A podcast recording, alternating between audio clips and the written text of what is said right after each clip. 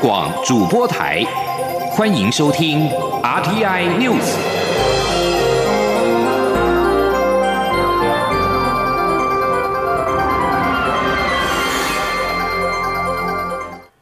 听众朋友您好，欢迎收听这节央广主播台提供给您的 RT News，我是张顺祥。联合国国际原子能总署 IAEA 署长葛罗西二十一号表示。经过两天的谈判，他已经和伊朗达成了暂时协议，将允许国际原子能总署继续在伊朗的检查任务，并让关于伊朗核子问题的外交谈判有了喘息的空间。美国前总统川普在二零一八年退出伊朗核子协议，并恢复对伊朗的制裁。美国新总统拜登政府、欧洲强权与伊朗正加强努力挽回这项在二零一五年签署的核子协议。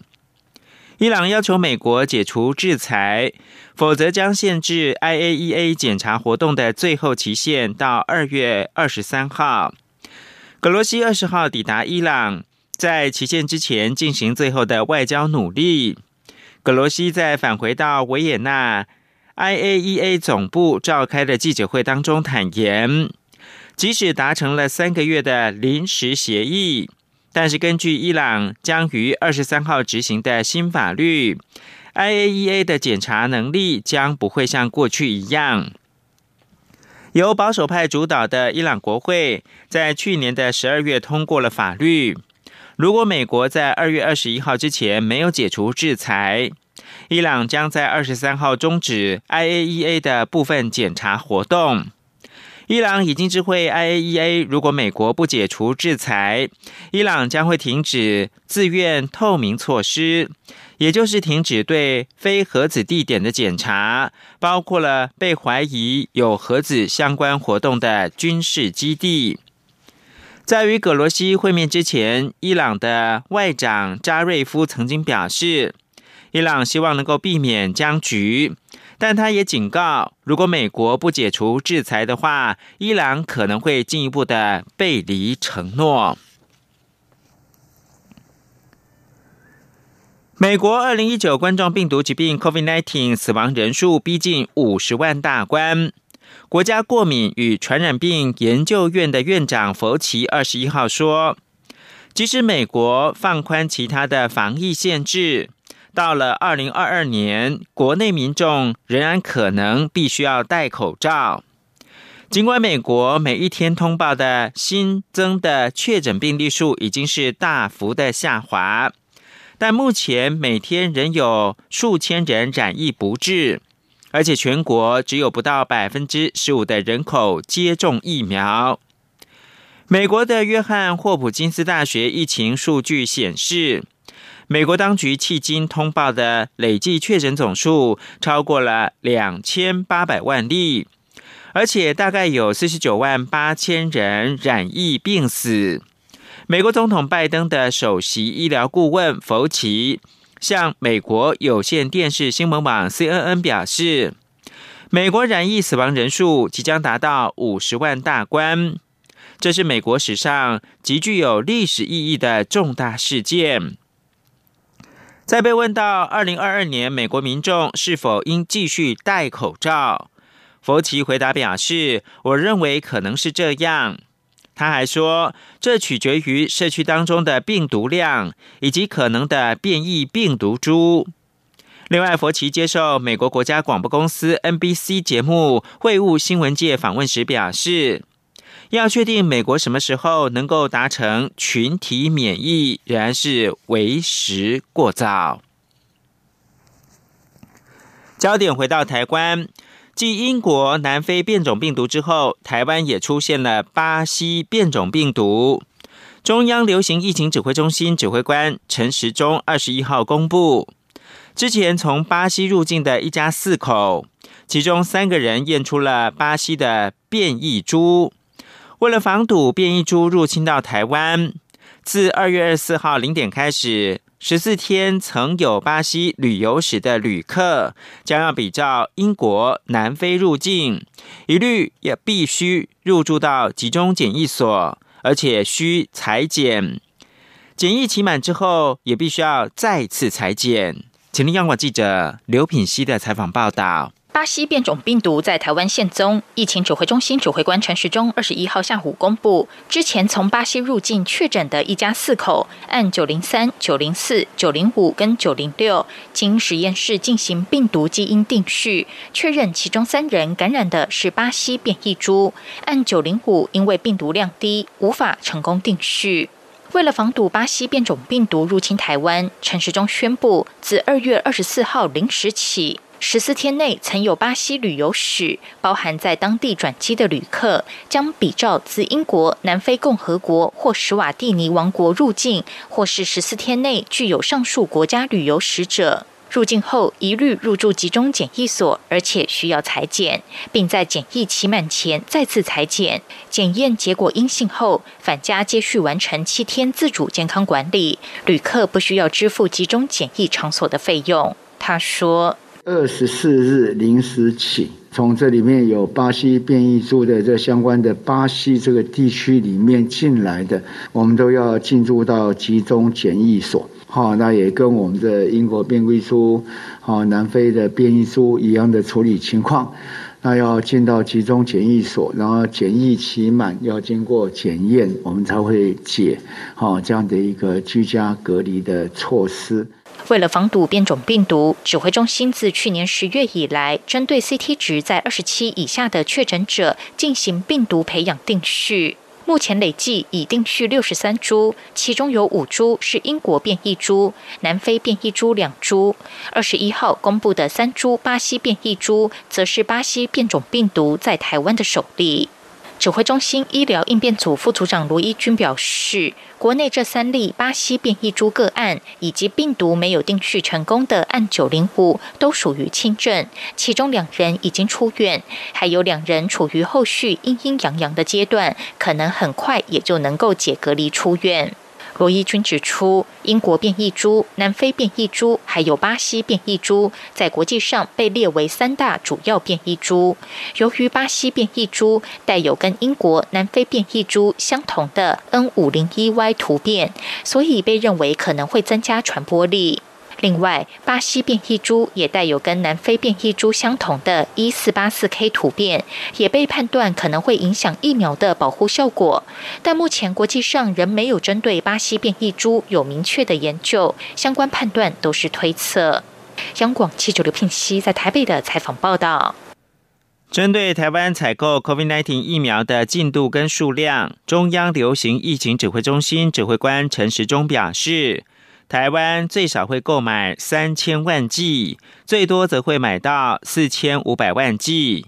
其中两千万剂来自国产疫苗。他希望未来疫苗朝向自给自足的方向发展，稳定的产量。记者刘品希报道。疫情指挥中心指挥官陈时中二十一号下午在疫情记者会中表示，近来全世界疫情有下降的趋势，台湾疫情跟世界疫情息息相关，因为台湾确诊个案主要都是境外移入。WHO 也再三强调，在疫苗施打到群体免疫的情况下，工位措施仍不能减少。陈时中指出，台湾开始施打疫苗的时间晚于其他国家。他认为有利有弊，弊在于需要拉长等待期，但有利的是可以观察不同国家施打不同疫苗的成效。未来台湾施打疫苗的效率很重要，必须加快施打速度，群体免疫的时间才能追上国际与世界先进国家同步。而台湾与各国最大的不同，便是对疫苗的安全性要求较高。毕竟台湾确诊数少，所以专家对疫苗安全性要求谨慎，FDA 的查验登记也相对严格。陈世忠表示。台湾已购买一千万剂 A Z 疫苗，五百零五万剂 Moderna 疫苗，也向 COVAX 买到四百七十六万剂，并预计向目前已进入二期试验的两家国内疫苗厂各采购至少五百万剂疫苗，所以最少会买三千万剂。如果能够再谈成五百万剂 B N T 疫苗，加上国内两家各买一千万剂，最多会采购到四千五百万剂。他说。就是已经到手的，现在是一千九百八十一万剂，那加上国内我们要签的大概五百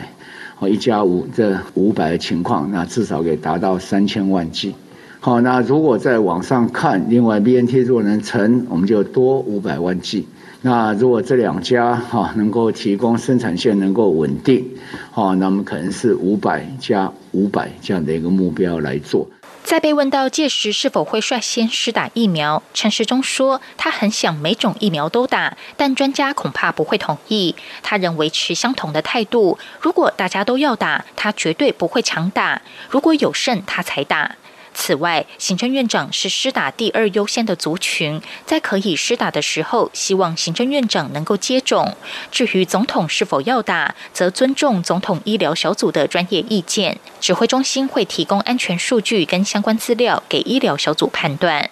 央广记者刘聘熙在台北的采访报道。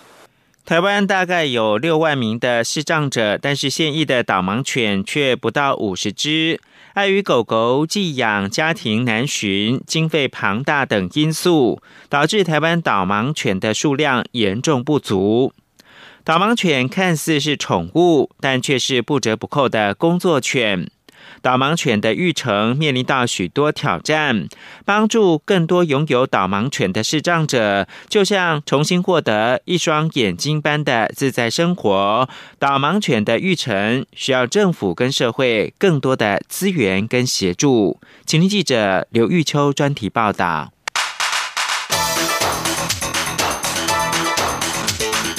专题报道。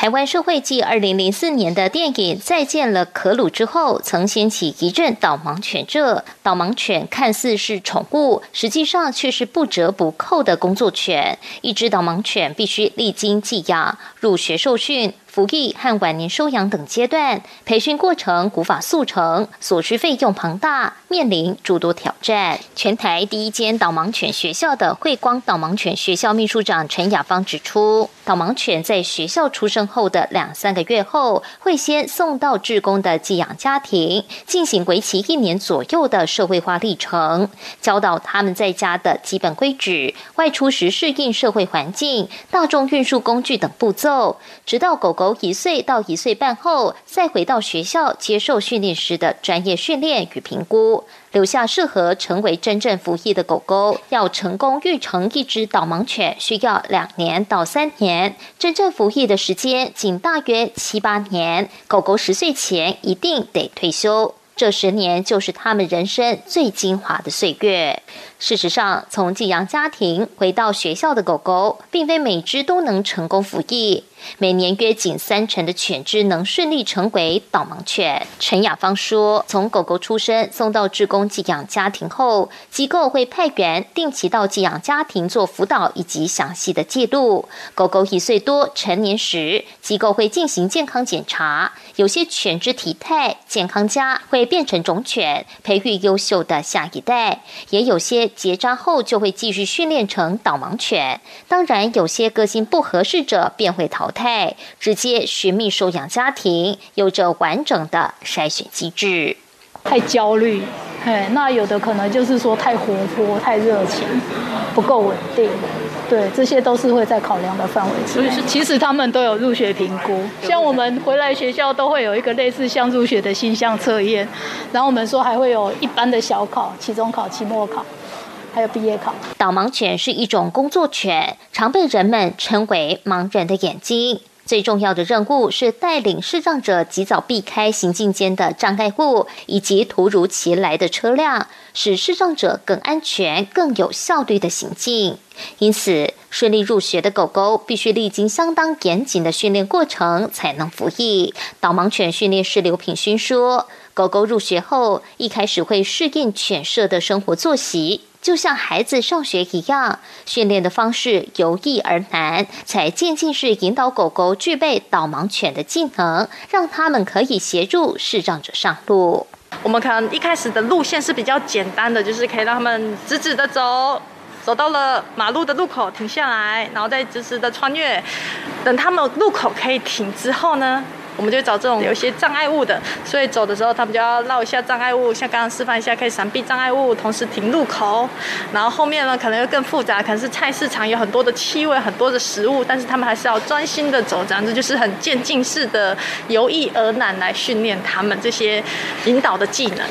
成为可以服役的导盲犬后，最后阶段就是与视障者媒合配对。陈雅芳感叹说。这样的任务好比是婚姻介绍，还含终身保护，必须成功辅导导盲犬与视障者相互配合得宜。陈雅芳也坦言，机构训练导盲犬后，免费提供给视障者使用，但并不是每一个视障者都能肩负起照料导盲犬的生活起居，成功媒合是一个艰巨的关卡。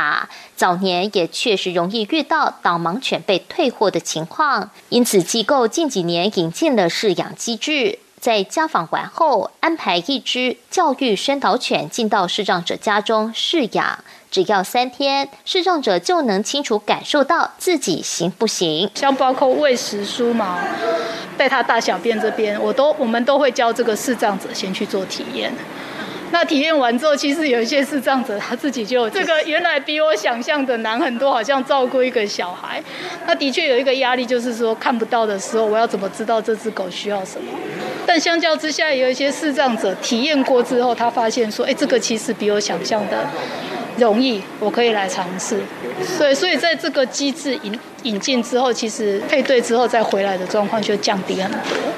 不仅导盲犬的育成艰辛，导盲犬专业人才的养成更有着层层关卡。爱狗仅仅是非常基本的条件而已。二零零七年便已投入导盲犬训练工作的刘品勋说：“为了配合国际导盲犬联盟培训的历程，导盲犬训练师必须要训练成功六只以上的导盲犬，而导盲犬指导员更要成功配对六组导盲犬与视障者上路，才具备资格。”拥有实务上的资格后，才能再进一步参与学科笔试，通过后才可获得证照。刘品勋也提到，自己投入这个领域已经十三年，现在仅是成功训练两组导盲犬与视障者上路的导盲犬训练师，还在往导盲犬指导员的路上奋斗。提到导盲犬的训练甘苦谈，刘品勋眼中看不到放弃，反而流露出坚毅不拔的自信。导盲犬为视障者与视障者家庭带来更便利的生活，他相当感动，也是这一份成就感支持着他。从来没有放弃成为专业的导盲犬训练师。那我们每次去辅导他们的时候，他就说：“哎，我今天话要去吃可丽饼哦，这就是另外一条新的路线。”然后下次说：“我想要去哪一个那个火锅店。”然后我们就是从他的住家的路线，然后去走到这些定点。就是因为有导盲犬之后，他生活的路线就变了很多了。所以这个是让我印象蛮深刻的，跟为什么。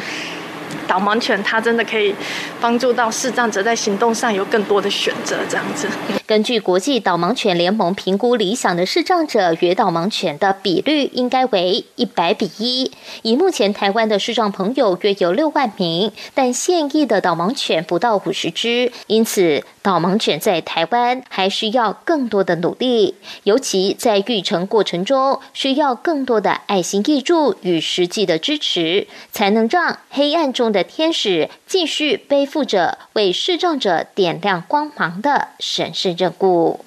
中广播电台记者刘秋采访报道。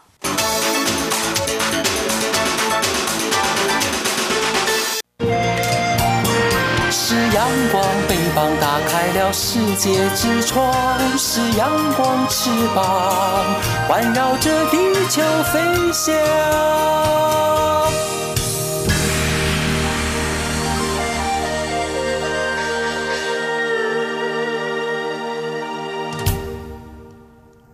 现在是台湾时间清晨的六点四十九分，又过了九秒。我是张顺祥，继续提供新闻。二零二一年亚太经济合作会议贸易部长会议五月登场，主办国纽西兰届时将推动，让二十一个亚太经济合作会议的成员经济体之间的二零一九冠状病毒疾病的防疫必需品的贸易能够免除关税。因为担心比较小的国家接种疫苗的进度落后，纽西兰将在亚太经合会的论坛上面提出相关的应应计划。今年的亚太经合会议将以视讯的方式进行。纽西兰提议让二十一个亚太经合会的成员经济体之间的药品、医疗跟外科设备、卫生用品及其他货物的运输免关税，并且放宽这些货品跨境流动的其他限制。纽西兰外贸部的贸易事务官员维塔利斯表示。这项提议必须在未来几周内达成一致意见，才能够在五月的亚太经合会贸易部长会议上面获得批准。部分亚太经合会国家在去年承诺要保持 COVID-19 相关供应链的开放，并取消相关必需品的贸易限制，特别是医疗用品，但之后没有采行坚决的行动。只有纽西兰跟新加坡采取进一步的措施，取消他们认为是必需品的一百二十多种货品的关税。英国在后脱欧时代致力于全球的策略，在一月底申请加入跨太平洋伙伴全面进步协定。旨在加强立足于经济增长快速的亚太地区，推动英国的经济发展。英日媒体则关注，未来英国成功加入该协定之后，将更深化和日本在经济和军事上面的伙伴关系，对中国的区域利益形成重大挑战。请听以下专题报道。一起。听世界，欢迎来到一起听世界，请听一下中央广播电台的国际专题报道。英国在一月三十一日脱欧届满一年的这一天，正式提出申请，要加入由十一个亚太国家组成的跨太平洋伙伴全面进步协定，也就是 CPTPP。若英国成功加入，将会是此协定中仅次于日本的第二大经济体，这也让政经专家关注，未来英日关系会更加密切，并将对把亚太地区视作后院的中国形成重大挑战。英国申请加入 CPTPP，展现了首相强生先前所说，脱欧后的英国发展机会在全球，他要借着全球不列颠策略来发展英国的经济。而占了全球经济规模百分之十三的 CPTPP，是英国接触遥远亚洲的重要跳板。纵使这对英国的经济尚无法立即产生强大的助力，英国广播公司报道，CPTPP 对于英国的经济成长实际上不太有立即的效应。在二零一九年，英国对该协定会员国的出口额仅占该国不到百分之九，约相当于对德国的出口额。英国放眼的是该协定未来巨大的潜力，近期的目标则是先借由这一项协定在亚太地区站稳脚步。更立即的效果是要展现在加深和亚太地区经济龙头日本的同盟。日经亚洲评论的资深编辑宗哲克二撰文分析，曾经表达想要加入该协定的中国，并不乐见英日形成更密切的伙伴关系。对于刚脱离欧盟限制不久的英国。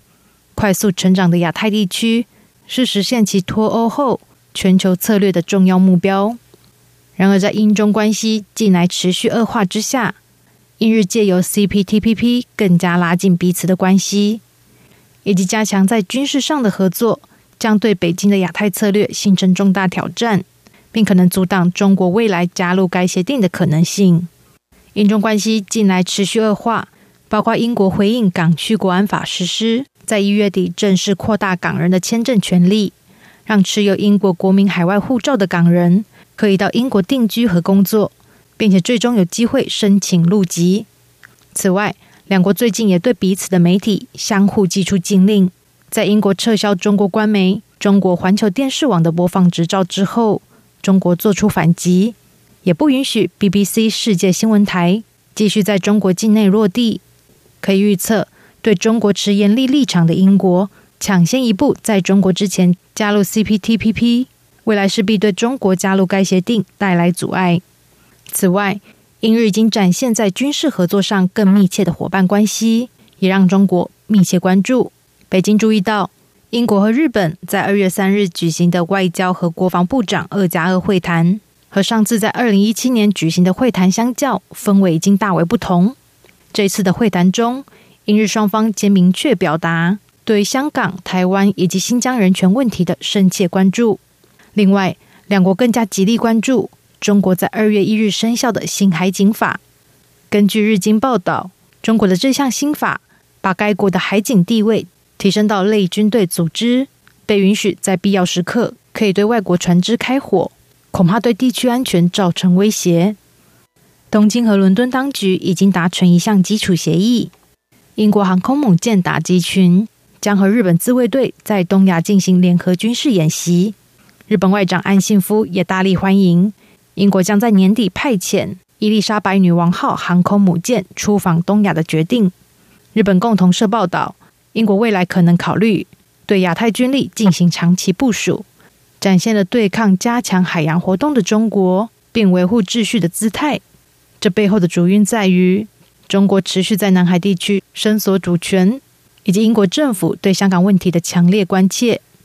若英日关系持续深化，将有机会成为补充传统区域结盟力量美日同盟的准联盟，让抗中的力量更加强大。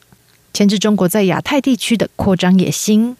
以上专题由央广编译，张雅涵撰稿播报。谢谢收听。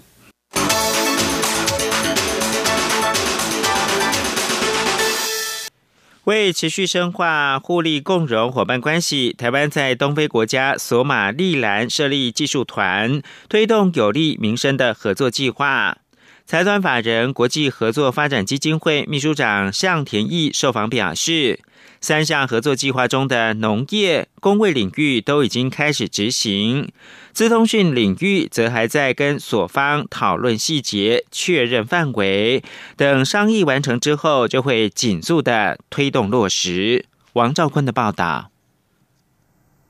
台湾与索马利兰于二零二零年八月签署技术合作协定，由国合会在所国设立台湾驻索马利兰技术团，正式开展有利民生合作计划。彰显台湾模式合作精神。国合会秘书长向田义表示，农业方面的蔬果增产及品质提升计划，希望达成实在当地，以减少进口蔬果比例。目标是提高专作区的农产品品质与产量，并提升农民收益。而工卫方面的孕产妇及婴儿保健功能提升计划，希望改善妇幼照护可进性不佳的问题，并规划未来扩大合作范围。进一步提升锁国工卫能量。他说：“孕产妇跟婴儿的这个功能保健提升计划嘛，类似这样子。然后另外一个就是医疗咨询系统嘛。然后另外第三个就是慢性病防治嘛。”关于技术团人力，向田义指出，农业、工卫、资通讯专家都已到位，加上技术团团长，目前有四人在锁国推动与执行这三项合作计划。中央广播电台记者王兆坤台北采访报道。奈及利亚空军表示，军方一架小型飞机今天通报发动机出现故障的问题之后，不幸坠毁在首都阿布加一座机场附近，机上七个人全数丧命。奈及利亚空军发言人达拉摩尔透过声明表示，失事的是一架豪客。比奇 King Air 三五零 I 小型飞机原定要飞往阿布加西北方一百一十公里的明纳市。达拉摩尔提到，这架飞机通报是发动机出现了故障问题之后，在返回阿布加机场途中坠毁，紧急救难人员都在现场。不幸的是，机上七个人全数丧命。达拉摩尔说，空军参谋长已经下令调查这起空难的事故。以上新闻由张顺祥编辑播报。